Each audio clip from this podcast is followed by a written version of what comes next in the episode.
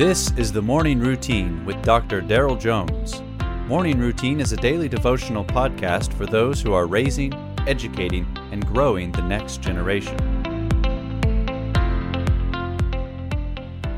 All right, today is Monday morning, the 30th of May. We're entering into a new week. We're entering into a new month in just a couple of days. And as a result, we're entering into the second season, the second year of the morning routine. Thanks for uh, those of you who've been apart from the very beginning and those of you who have been added through the course of the year. It's good to have you here. And as a result, a few modifications moving into year number two. Uh, beginning this week, we begin what is merely a five day version of the morning routine. Uh, the weekends will no longer be a part of the uh, of the mix. However, we're also moving into a season where, in addition to accessing the morning routine at your favorite podcast location. You can also opt to have an email with the link sent to you every single morning in your uh, in your inbox. I'd love to I would love to snoop around your inbox. That'd be fantastic. And I could be there every morning. You're brushing your teeth. I'm talking to you, reading to you from scripture. What a, what a great time that would be. Wouldn't that wouldn't that be fun?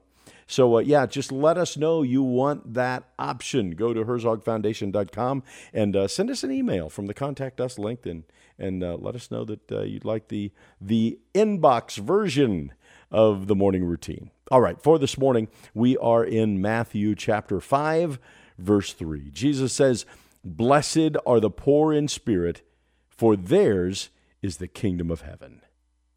What does it mean to be poor in spirit? Well, according to Jesus' words and his example, it means blessed or happy is the person who realizes their need for God. It was demonstrated even by Jesus when he spent an entire night in prayer to the Father before he chose the 12 disciples. And for you and me, it means that we are at a fantastic vantage point to receive help direction, and the power of God Almighty when we realize and declare to Him that our own personalities, or wit, or intelligence will not be sufficient spiritually. We might sum it up like this I can't, He can. I'll let Him. Or how about Jesus, take the wheel?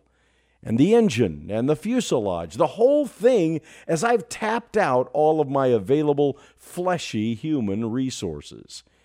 It's lived out when we don't automatically assume that a job opportunity or even a ministry opportunity is the Lord's perfect plan until we've prayed and had it confirmed by the peace of God which amplifies the Word of God.